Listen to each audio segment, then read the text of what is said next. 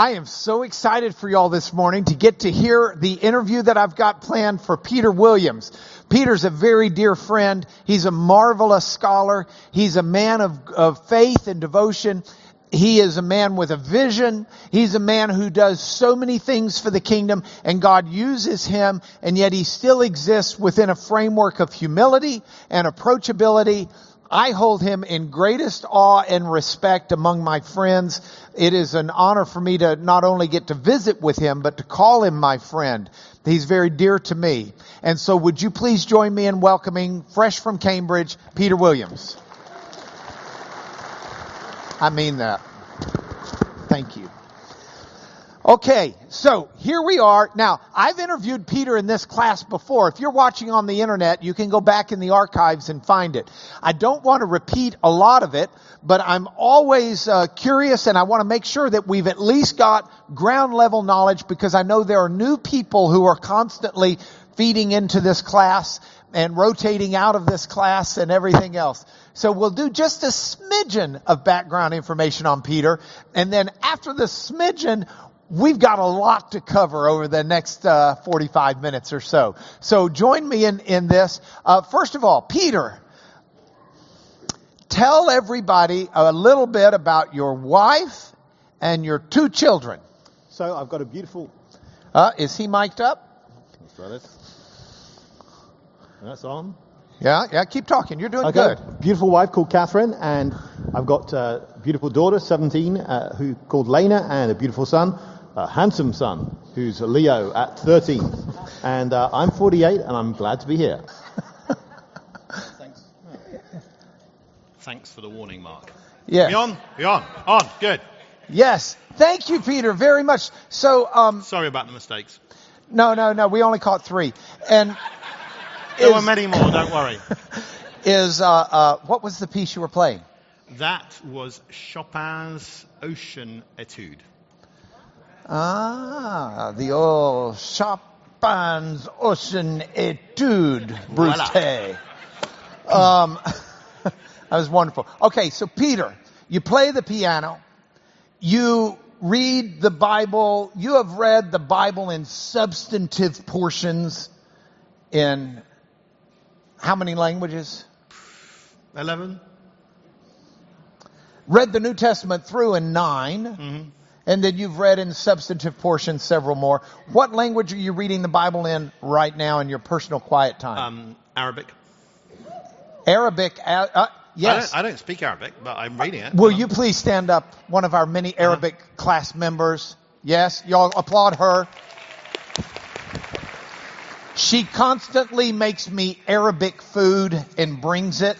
This is this morning. We'll be having a party together right after class. If y'all want to join me, it's bring your own Arabic food. That's B-Y-A-B. Um, or B-Y-A-F. Um, sorry, I can't spell. I got too excited over the food. Um, uh, Arabic. What caused you to want to read the Bible in Arabic? Well, the Bible's written in Hebrew in the Old Testament and Greek in the New Testament, but reading in foreign languages slows you down. And that helps you take more notice of each word. The harder work you make it for yourself, the more you're slowed down and you see things. Okay, so first of all, the Arabic alphabet. hmm How did you know the Arabic alphabet? Well, it took some time to learn it. I often find with a language you need a several run-ups to start. Subtle run-ups, Several run-ups. several run-ups. So I, I want you to walk through because some of our class members may decide to read the Bible in Arabic next year. We've got New Year's resolutions coming up. Ah, they've got a couple weeks to get ready. Seriously, what makes you think, I think I'll try it in Arabic now? Well, I mean, Arabic is part of a group of languages. It's actually a cousin of Hebrew. So I've done quite a few of the related languages. So that makes it easier for me. And then uh, we're looking and we're um, the alphabet is related to some scripts I've done before, so that all helps. But you know, I'm not saying it's easy. I would say if you're wanting to learn uh, another language, try New Testament Greek. Start reading New Testament in Greek. Okay. Most of my administrative staff at Tyndale House, I've actually taught. They've read two and three John in Greek, second and third John. It's not that long. Okay. Now, what, when, when did you realize in your life that in addition to the piano, you had this ability to do foreign languages so well? So I was blessed at high school with uh, being able to learn Greek and Latin there. I had great teachers, and I guess it's around 16 I realized I was better than that at the things than the other things, so I kept going with that. And so, which languages have you studied formally? So I did Greek, Latin, Hebrew, and Aramaic as my undergraduate degree. And then, in, and, and help people understand the relevance of Aramaic to, to biblical studies. So about half of Daniel and parts of Ezra are written in Aramaic. Aramaic and Hebrew are cousins. Also, Jesus, uh, on uh, several occasions and maybe many more, spoke Aramaic. And, and you have made a name for yourself. It was an area of, of study uh, to deal with Palestinian Aramaic. Is that right? So yeah, I've mainly specialized in East Aramaic. You don't want all of the gory details called Syriac, but suffice it to say that there are still Aramaic speakers around today, several hundred thousand of them, uh, and it's spoken where Turkey, Greece, and uh, Syria meet. Uh, and uh, it's possible. There are quite a lot of Bible translations into Syriac. So the church spread out west, particularly using Latin, but east, Syriac was the main language.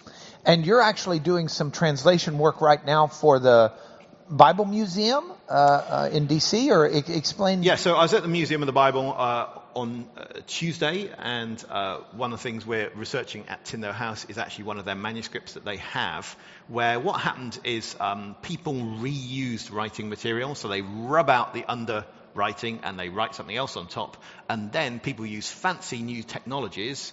Uh, multispectral imaging and so on to read the writing that's underneath, and so I'm heading up the team deciphering the writing underneath. So there's a manuscript, an ancient manuscript, where because of uh, the expense involved in, in parchments or whatever it is they were writing on, they would scrape off Yeah, or bleach off some of the old writing and then sometimes turn it Yeah. and write something new on top. So what you can write on is you can write on papyrus or you can write on leather before paper gets invented, uh, or you have to write on something hard.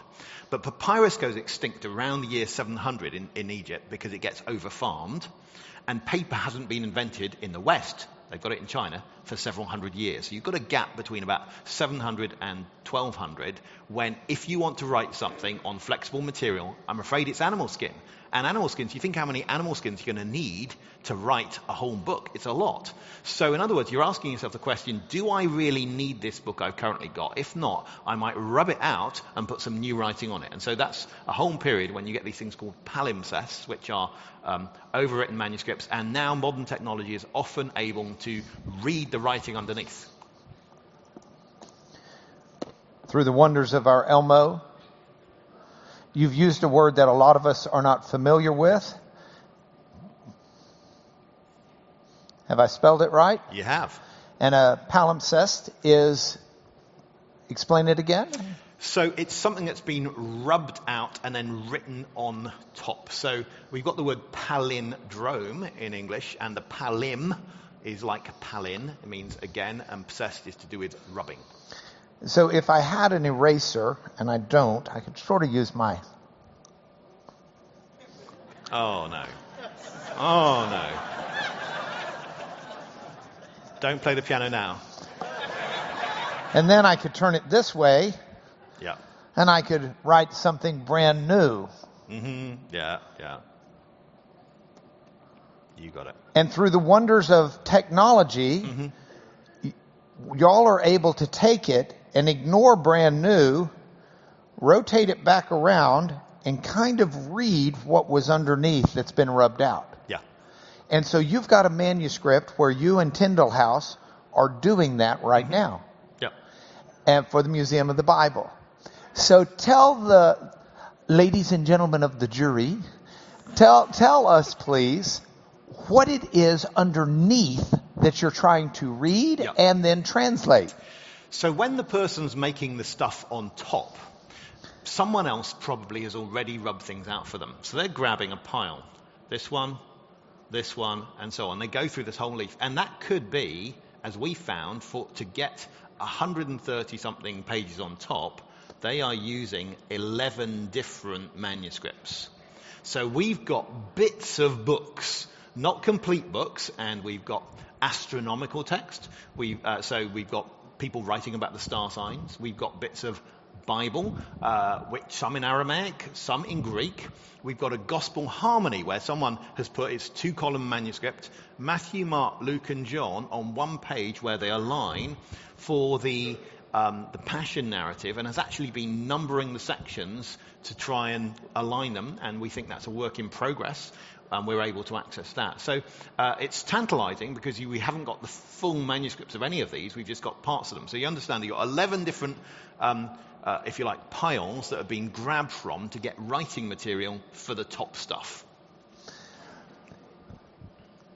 Do y'all realize we've got a world's like authority on how many of you know or have heard Pastor David talk about his days of old where he studied Hebrew at Cambridge University? Has anybody ever heard Dr. Fleming say that, Pastor David? What he's referencing when he says that is one time he and I were over in Cambridge and we went and sat in on one of Peter's Hebrew classes he was teaching.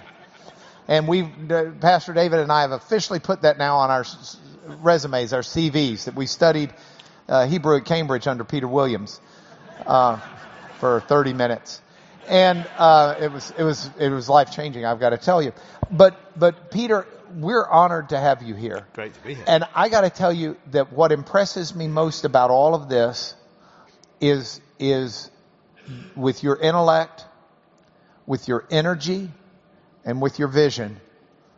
You have a heart first and foremost for God and His kingdom. And yeah, it's, it's, it's a marvelous thing. I want you to tell us how God's working in your life right now. So, been an exciting year this year. My mum, mother got married uh, just a month ago. Uh, she's widow, met a widower, and uh, it's been really amazing to uh, see them coming together. Really suited people, and I'm just seeing. Do you like the guy? I do, yeah. Okay, this is on the internet. Be careful. Andrew, I like you very much. But but it's just been amazing to see God bringing things together in life. And I think you know, okay, I'm 48, but I've I've seen a lot of of, of God working in surprising ways, uh, and the timing of things is so so perfect.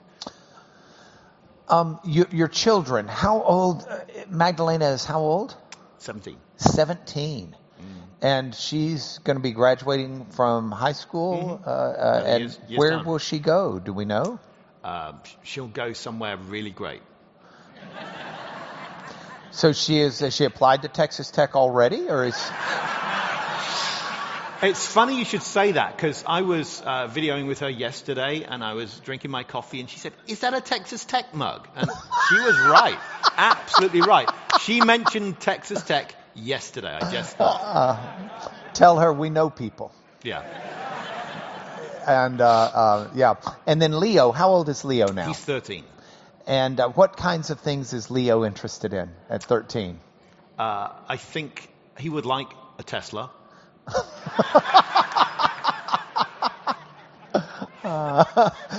you well- asked? Well, God bless him. And uh, I would I would suggest he go to law school. Um, uh, what what are uh, Magdalena's interests? What what kinds of things is she interested in? Oh, she, she loves to read and she loves the outdoors. I mean, we all, we all do. All right, tell tell everybody how you met your sweet wife. So we were on mission together in Belgium, and uh, we were there on the coast, and we're on the same team. And then, just by coincidence, but it wasn't coincidence, she was coming to the same Cambridge college that I was already at. Just by coincidence, she was assigned to the same Bible study group that I was in, and and so on, and, and so we got to know each other. And uh, uh, you've been married how long? Twenty-two years. I will not ask you The the. pause was just for drama. Uh, well covered, well played. Um, okay, Peter. One of the reasons you are what what brings you to the U.S. right now? So it was for the speaking at the Museum of the Bible and also at Hobby Lobby headquarters, where I was um, uh, uh, training some of their staff um, about the Gospels, uh, and uh, obviously come here. And we're delighted that you came here. When do you go back home? this afternoon. So you're on the you you, you will be home to, tomorrow. Tomorrow, tomorrow morning. Yeah. Yeah, tomorrow morning. Um, uh, I was uh, in Cambridge this week while Peter was here, and I had lunch with your Hebrew professor, Mm. and we discussed you. And I and I asked him uh, what you were like as a student. Oh yeah. Um, um, would you care to guess what he would have to say?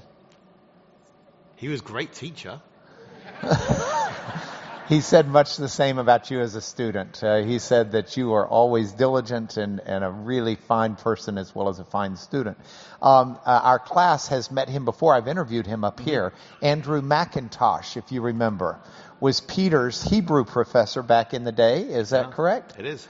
And uh, uh, it was it was fun to get to to have lunch with him this week. Now, Peter, you uh, turned our library onto something. You sent me an email recently and said there's an auction coming up, and in the auction it's going to be offered a Tyndale Bible, Mm. which we wanted to try to get uh, uh, for the library. Explain to everybody first what the Tyndale Bible is, and then we're going to talk about it because you run the Tyndale House.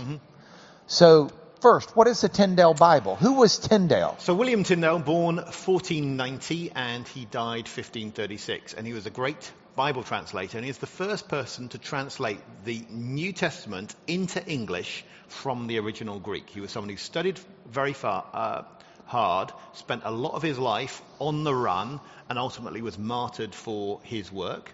And so he brought out the uh, parts of the New Testament 1525, complete New Testament 1526, Um, uh, and then there was a second edition.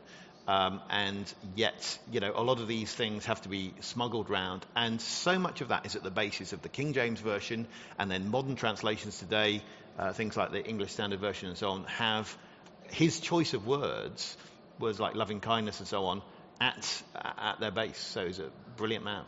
And he was killed, I believe, in Oxford, martyred in Oxford? No, in Belgium. In Uh, Belgium? Yeah, yeah. So he was he was on the run and he was betrayed and uh, caught in Antwerp. He then was imprisoned for a, a, a while. In prison, there's an amazing letter from him saying, "Please bring books so I can study more." He's uh, you know, and uh, he's obviously feeling very cold. And then yeah, he's uh, he's martyred. And this was for translating the Bible into English in part? That's right. That was, uh, you know, deeply rebellious. You know, he wasn't wasn't allowed to do that. There, I mean, there's a great uh, time when he was um, actually people were confiscating his Bible, and he managed to get the Bishop of London, who didn't want his Bible, to buy up a whole load, which actually provided him with capital, so he could do more. Uh, so, you know, even through the persecution, God blessed him, and the you know the word has gone out. you and I were talking in the car on the ride over here about how God can be glorified through suffering. Uh, this may be a good example. Um, talk to us just a little bit because different people suffer and uh, we all suffer in life. Explain to us a little bit about how God can be glorified through suffering.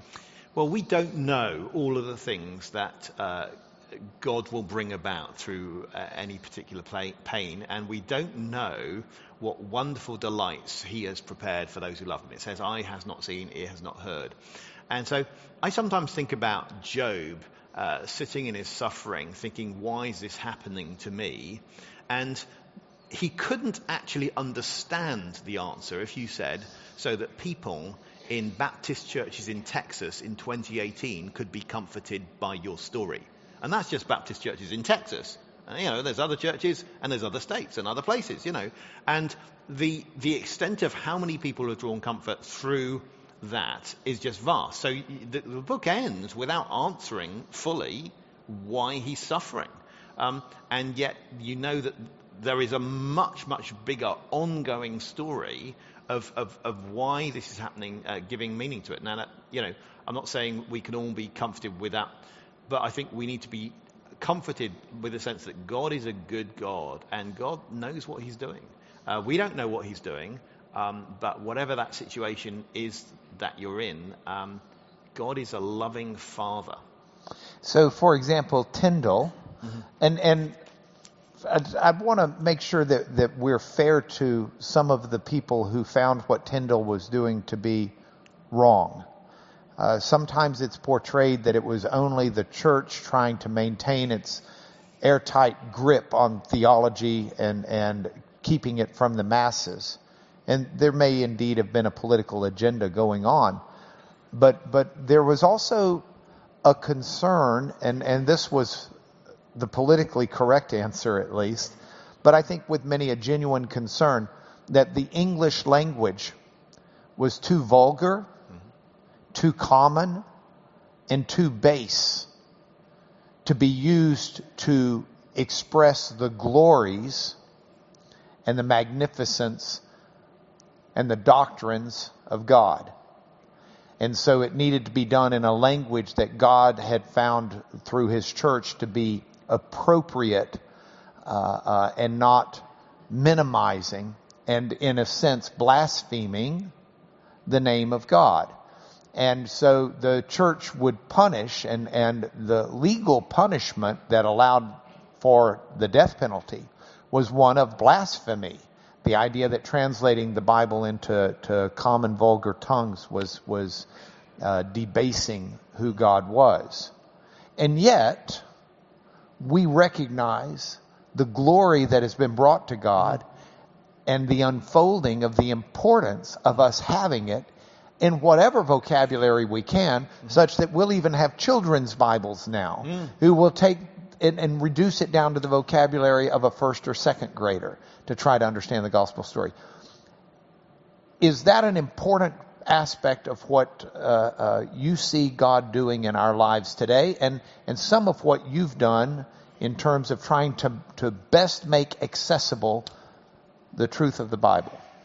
Yeah, I think sometimes you have to choose a side, and Tyndale chose a side. It's not that there wasn't any other other case that could be made. There, there is a danger that you, you let things go out, and there'll be misunderstanding, and all sorts of weird sects can can begin. But he was right. The word of God needed to get out. He got it out. He gave his life for that, and so much good has come from that. And I think we today need to do everything we can to get the word out.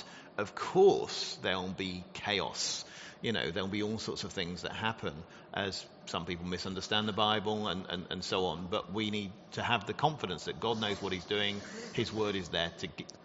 So you are out. the head of Tyndale House. Yep. That's not his actual house. No.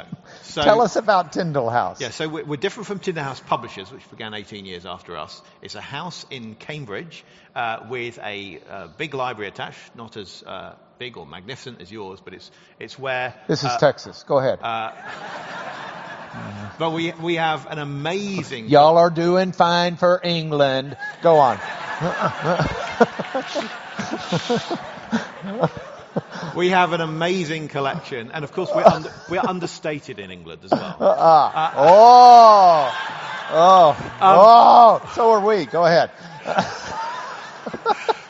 so we have an amazing collection of scholars who work together. There about 50 at any day uh, at the doctoral level or above working uh, on researching the Bible. There is just so much to find out about the Bible. And uh, so they're going then back out to six different continents serving God. And so we're privileged to, to be an incubator, a place which fosters uh, scholarship like that. We're a community, residential community, um, and uh, we also run projects as well. Okay, so let's let's look at uh, Tyndale House a little bit and what it does. Uh, by the way, um, y'all are putting out a magazine, mm, yeah. and and we need to make sure that everybody knows how to get a free copy of your magazine.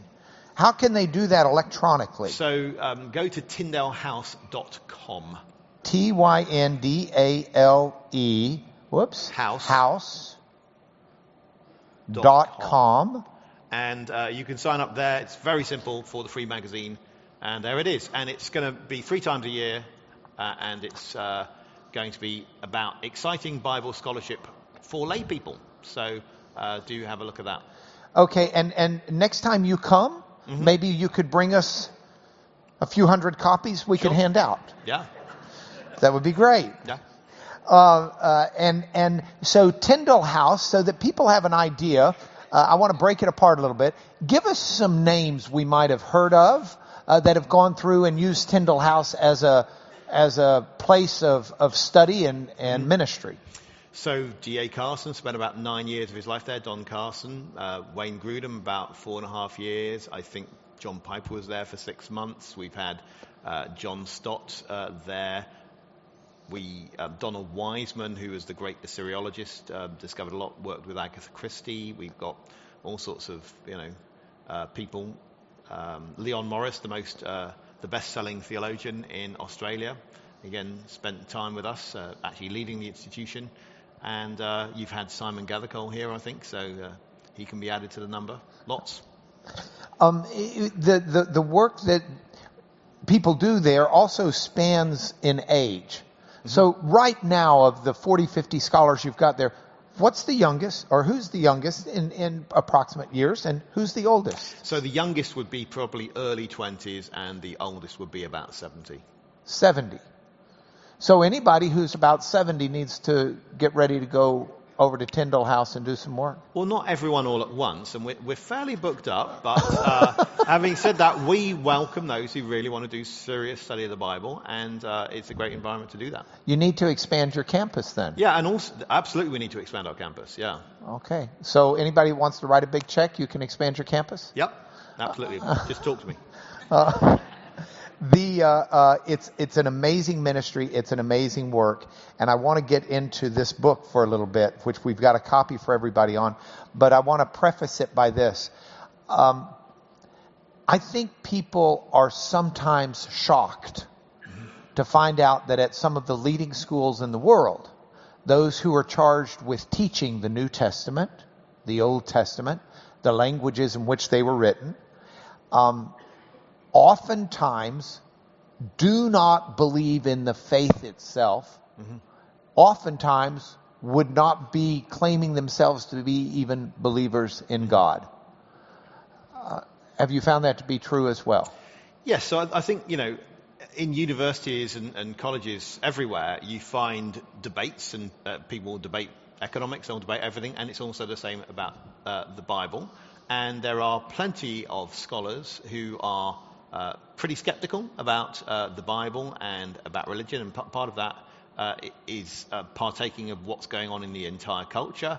But part of it is also leading that. So I think that in, in some sense, uh, what we're seeing in China is a, a, growth in the Christian faith. What we're seeing in um, the West and in America is some shrinking of um, confidence in Scripture. And the funny thing is, I think that the, the, shrinking of confidence in Scripture is happening simultaneously with the rise in evidence for the Scriptures. So it shows there's no direct pro- correlation between the amount of evidence and what people believe. You've debated Bart Ehrman on the reliability of uh, the Gospels, at least, or what did you debate we, him on? We debated on the uh, reliability of the text of the New Testament, the, the, you know the manuscript and so on. And and and people can, I'm sure, see that on YouTube or mm-hmm. somewhere. Um, but what caused you to write this book? Can we trust the Gospels? Well, I've been thinking about writing this for about 22 years uh, since I first started speaking on the subject, and I thought there's really a gap for a small book uh, which people can hand out to their friends who are first asking this question. If we want people to trust Jesus, then the, the very first question you've got to ask is do we have reliable sources about Jesus? And so that may be a question for people, and I want uh, this uh, book to be able to plug that gap. Um, so it hadn't, it mustn't be too long. I just got it to 38,000 words. Uh, I wanted it to be even slightly shorter than that, but that's, that's where we landed. And uh, it's seeking to make sure you've got complete documentation of things. So if anyone's skeptical, they can check out any of my references. Okay, so at the time of Jesus, let's look in the first uh, 30 years mm-hmm. of this era. Yeah. All right. We've got Jesus, and we can read about Jesus uh, uh, in a number of places, but notably, we're talking about Jesus, reading about him in the Gospels. Fair? Mm-hmm. So we've got the Gospels for Jesus. Who would you say was one of, if not the, most famous people within the Roman Empire, uh, the, the, civilized world of the mm-hmm. West yeah. at the time of Jesus? Well, I'd say it has to be the Roman Emperor, who's Tiberius. He reigns from the year 14 to the year 37. So Tiberius ought to be the most famous. And he is the Caesar. Yep. So emperor. Yep. Tiberius Caesar. Yep. Ruler of the Roman Empire. Yep. How do you know? That, that, that Tiberius existed. Well, I mean, how do you know Tiberius Caesar was the emperor and ruler of the Roman Empire? Yeah, it's, it's a great question because a lot of this sort of stuff d- does depend on um, the written sources you have, which um, come from quite a bit later. Now, there are coins that you have for Tiberius, so you could say you can add the coinage in and you can add the inscriptions in. But would you be able to put all the coins in the right order if you didn't have the historical records telling you which Caesars come in which order. So we sort of take these things as facts. We take them, you know, you, you read them in all the textbooks, but actually we've got to remember we believe that because we're trusting historical records. And so it begins with the fact that our culture already has lots of trust in records handed down from a long time ago. Okay, but but Tiberius Caesar, yeah, you find his face on a coin or his mm-hmm. name on a coin. You might find his name on a pillar. Yep. Something like that. But if we want to know narrative about Yeah. him, good Caesar, bad Caesar, Yeah. uh, did he invent the salad dressing or the salad? You know, we we want Mm. Yeah, some sure. details about the important guy. stuff. Yeah, yeah, yeah. Where are we going to get that? So uh, you've got Velleius Paterculus. Hang on, we just happen to have a slide. Oh yeah. If we go to the PowerPoint, And so we've got uh, Tacitus, we've got Suetonius, we've got um, Dio Cassius or Cassius Dio, um, and are they all on the screen? Yeah, they are. Um, so there we uh, went through. You know, who are the four main sources? So it's four main sources about the most famous guy in the Roman Empire. Four main sources about Jesus. How many words have they each got in them? Well, you can see the number of words in the second column. It looks like Tacitus has got a lot, but Tacitus's Annals is not mainly about Tiberius. It's mainly about the time of Tiberius. okay, I'm going to about the guy interrupt you for just a moment because in Texas sometimes we talk a little slower than you do. Oh, okay, yeah. So I want to make sure that we detail this Yeah, sure. for those of us who are slow to listen and quick to speak. As you know, I have a Texas accent. Uh, oh, so we, we, we, we, we did an interview in, in Jersey Village. Dear sweet lady named Lillian in the, in the, the class over there at Jersey Village when we were over there before we came here. And, and she talked to Peter for just a second or two. But she said to him, she was greeting him before class, she said, now are you from Texas? and he talked a little more and she realized he, he wasn't. Um, okay, so Velleius Paterculus uh, uh, is, is the one who has written, he wrote AD 30. That looks good, doesn't it? Yeah, so he's a contemporary. Yeah. The only thing is, he's in the pay of Tiberius only to say good things about him. So of all the four records, he's actually thought generally to be the least reliable. And he probably stops writing in AD 30 because he says something that the emperor doesn't like and he kills him. There is a, f- there is a fellow that works at the Lanier Law Firm. His name is Johnny Cargill. Hmm. Yeah, yeah, yeah. Johnny's in charge of saying good things about me. That's his job. I pay him to do that. And if he ever said something that wasn't good, I fire him like that. Not really. But maybe. So this is a fellow who's getting paid to do this, to write. He's the PR man for Tiberius. Okay, we got him. Next, Tacitus. So Tacitus is, you know, he's writing uh, 70, 80 years after the events. And um, yeah, he's, he's a good source, pretty negative about Tiberius. Okay, but but you've got here this column earliest copy. Yeah. What So- does that mean? So the earliest copies of these are, you know, the, literally the earliest manuscript. Velleius Paterculus is 16th century. For the others, it's 9th century. So it's a long time after the events. Okay, so if we go back to the Elmo for a moment, our written sources for Tiberius, the oldest copies we've got, date from somewhere in the 800s mm-hmm. to the 1500s. Mm-hmm. And the people actually writing is the PR man who's the contemporary, Yeah. and the others are 80 plus years later. Yeah. Okay. We're on all fours here? Yeah. Okay, go back to the PowerPoint, please. Next slide that you've got, boom, there, are the sources about Jesus so that we can compare them. So when you look at the number of words, firstly, there's on the whole a bit more. There's also the manuscripts are a lot earlier, whether we're looking at complete copies or partial copies, they're earlier. All right, so if we go back to the Elmo, by the way, we've got some incredible people upstairs who switch back and forth, really do a good job. Kudos to you guys. Copies, we've got copies that go back to the, if we're talking about just fragments, the fragment of John, the John Yep. Rylands papyrus, we've got them in the 100s through the up to current almost co- uh, fragments, and then basically full manuscripts we've got from the 300s. Fair? Mm-hmm. Yep. Now, this leaves the question of how early were the authors? Were they contemporaries or something Yeah. like that? And one thing I try in my book is not to say when the gospel writers wrote, but I start with dates given by non Christian scholars and say, hey, that's better than Tiberius. And anyway, it's probably earlier than they're saying. Um, so So- there's, there's a slide where it. it Let's go, that. yeah, go back to the PowerPoint for a moment. Uh, so next- you've next got a slide on Yeah. this. Yeah. The Jewish annotated New Testament. Yeah, that's a group of Jewish scholars, uh, great Jewish scholars who come together and they've they give dates which are, um, you know, uh, later than I would give, but they are still closer to the events than you see with the most famous guy of the Roman Empire, Tiberius. Yeah, I mean, they give the dates for Mark anywhere as early as 30 years after the Yep. crucifixion, uh, 40 years uh, for John, uh, 50 years for Matthew at the Yep. early end.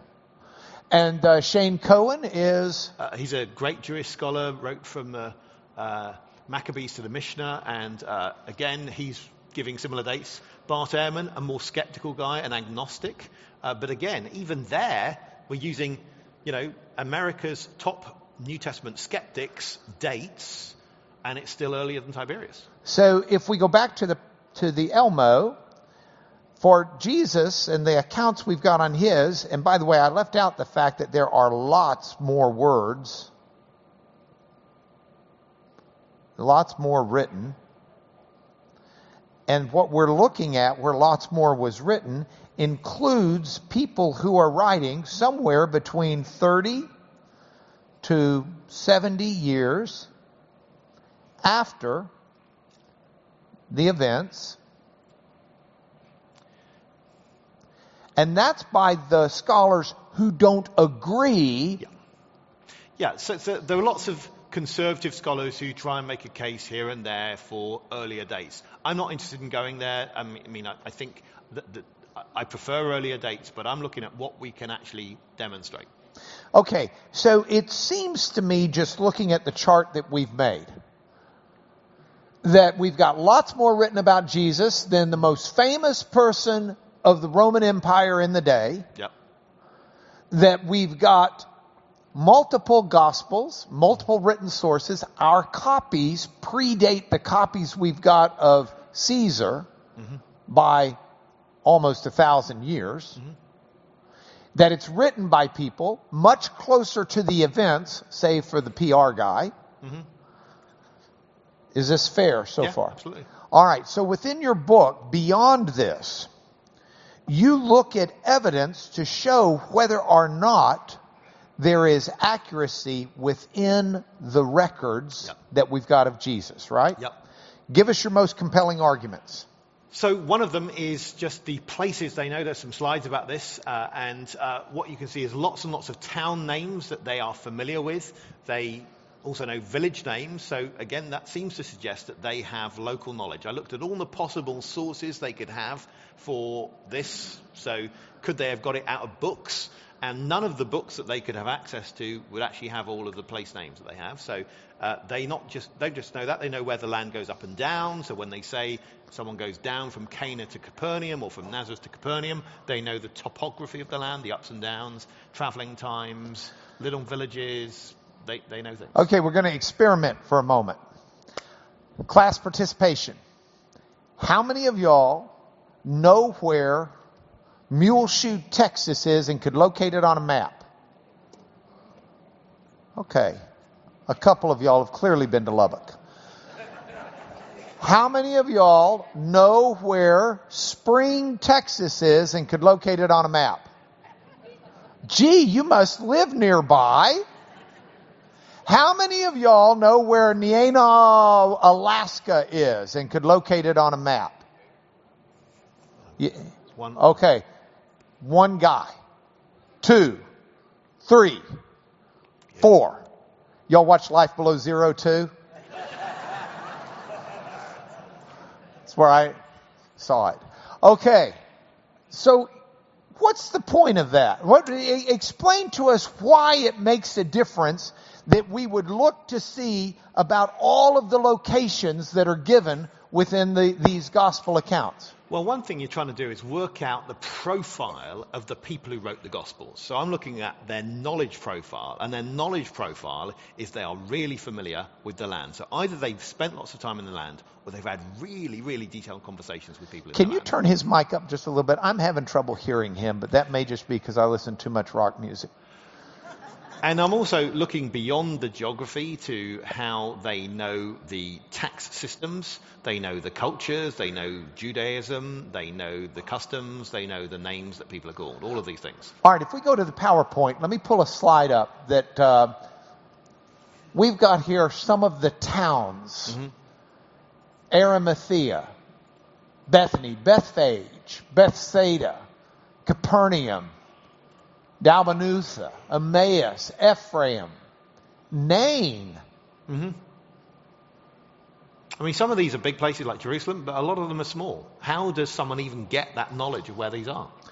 They, the, the, the internet wasn't that, I mean, Al Gore Not very invented advanced. Yeah, yeah, yeah. Yeah, I mean, it, it, it wasn't around Yeah. yet, was it? um, yeah. America didn't exist. Yeah. Sorry, sorry.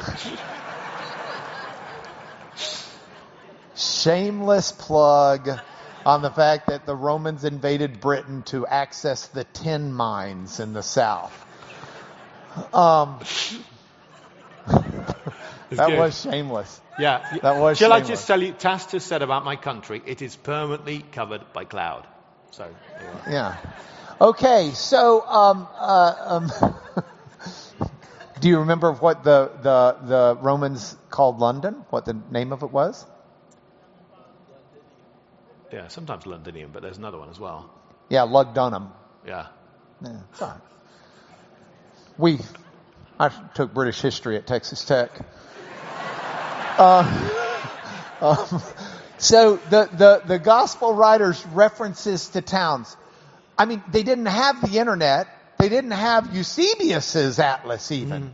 I mean, where, where are they going to get these town names to put the obscure town for Luke to talk about the widow of Nain's son being brought back from the dead? Yeah. I think the most natural thing is that they are people who live in the land, or they've done loads of interviews with people who have.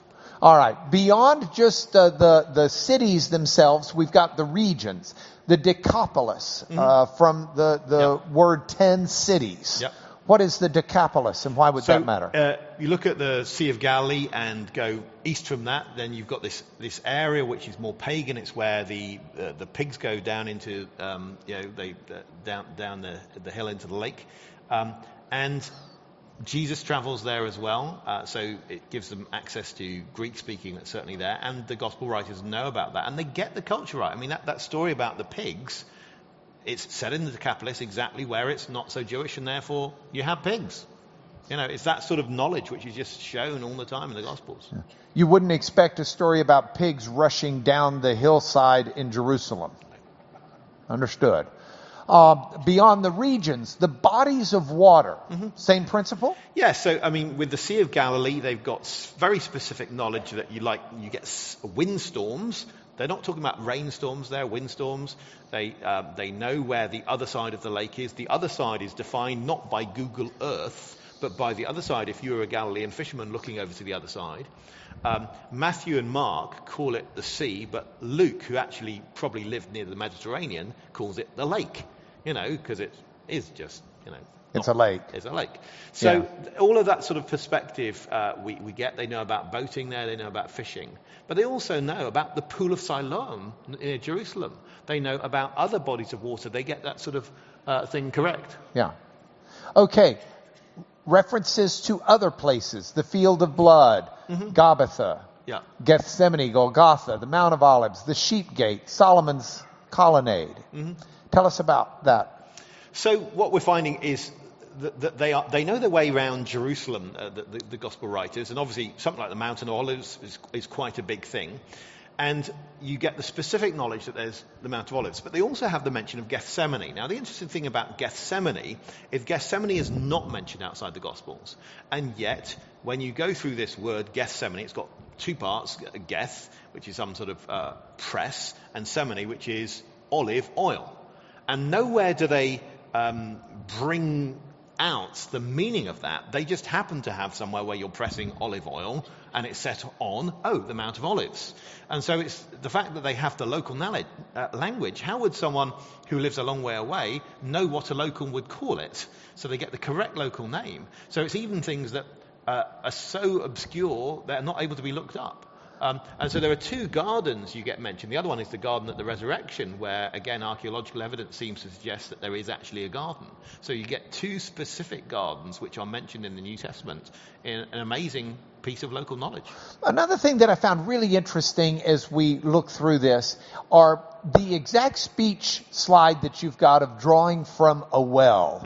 So, and you've got it in a monitor there if that helps you, but, but explain to all of us, please, why this is, uh, to me, this is a huge part Yeah. of, of the integrity of these gospels. So explain it, please. So often, let's say you go to a funeral and you remember stories about the deceased, and you often share stories with people, and you're sharing different stories, but they have the same traits, same character traits.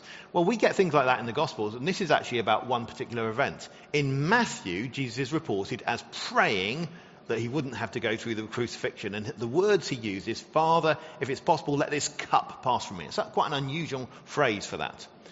That's not reported in the other Gospels with the word cup, but in John, as they go to arrest Jesus in the garden, and Peter tries to intervene, he says, Shan't I drink the cup the Father's given me? Now, this is amazing. Why would he use the word cup at that point? Well, because he had cup on the mind. It's a, a simple explanation.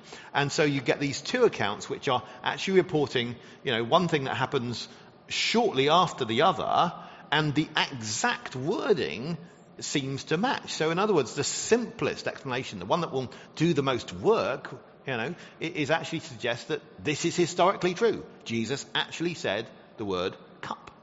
Okay, a second example that you use is uh, uh, this one after the resurrection. So, the resurrection, the accounts of Matthew and John are really quite different. You know, in Matthew, angel comes down, scares away the guards. Um, they go off into town. Um, then along come the women. They see him uh, sit on, se- seated on the stone that's rolled away. He informs them. They then uh, run away and meet Jesus. In John, Mary Magdalene goes to the tomb while it's still dark and sees the stone rolled away, runs back and says, We don't know where they've laid him, implying there's more than just her. Then two disciples run to the tomb. Uh, they look in, see nothing. Mary gets back to the tomb. She looks in, sees the um, two gentlemen who tell her about uh, Jesus being risen, and she turns around and sees the gardener, who happens to be Jesus. So they're quite different accounts, but they're, they're, they're the same on the level of empty tomb first, meeting Jesus next.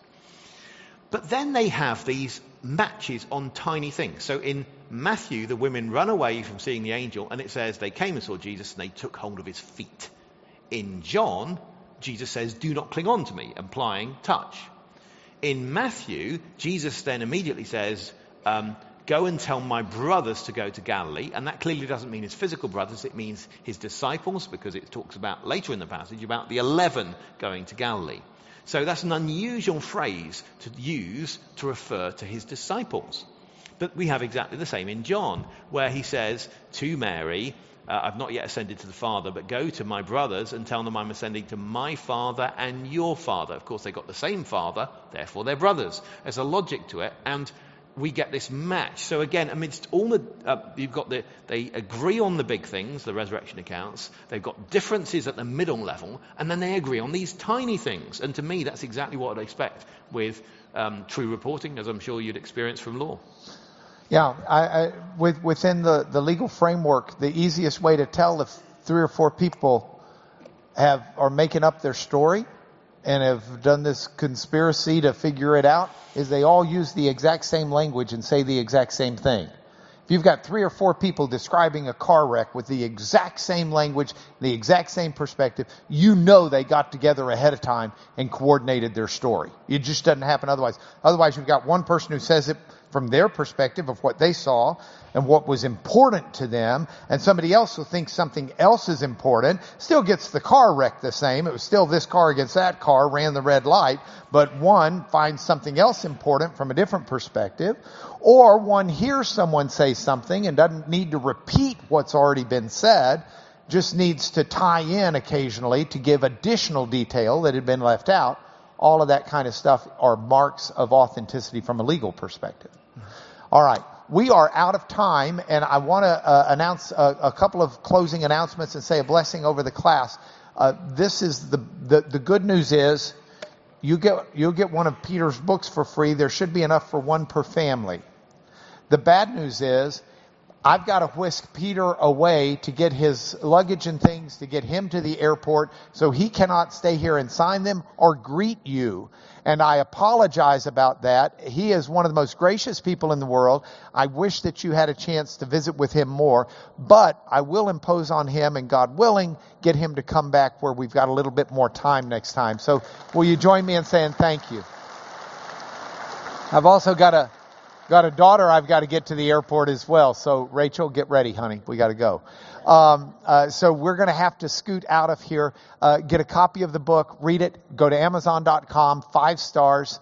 I'll see you next Sunday, God willing. I will have copies of your Torah devotional for next year, and we'll discuss Advent and have uh, uh Advent. Uh, I've got some fun things planned. So, can I say a blessing over you in the name of Jesus, and then we'll leave? Father, we do come in the name of Jesus and we ask your blessings upon all ears that hear and ask you to, to uh, bless with grace, with faith, with intelligence and renewed minds uh, um, uh, those of us who seek to understand you. And Father, those that do not seek to understand you, I pray that you will interrupt their thoughts. And that you will be glorified by what we think, by what we say, by how we live. You are a God worthy of all of our praise and devotion. And through Jesus Christ, we offer it to you. Amen.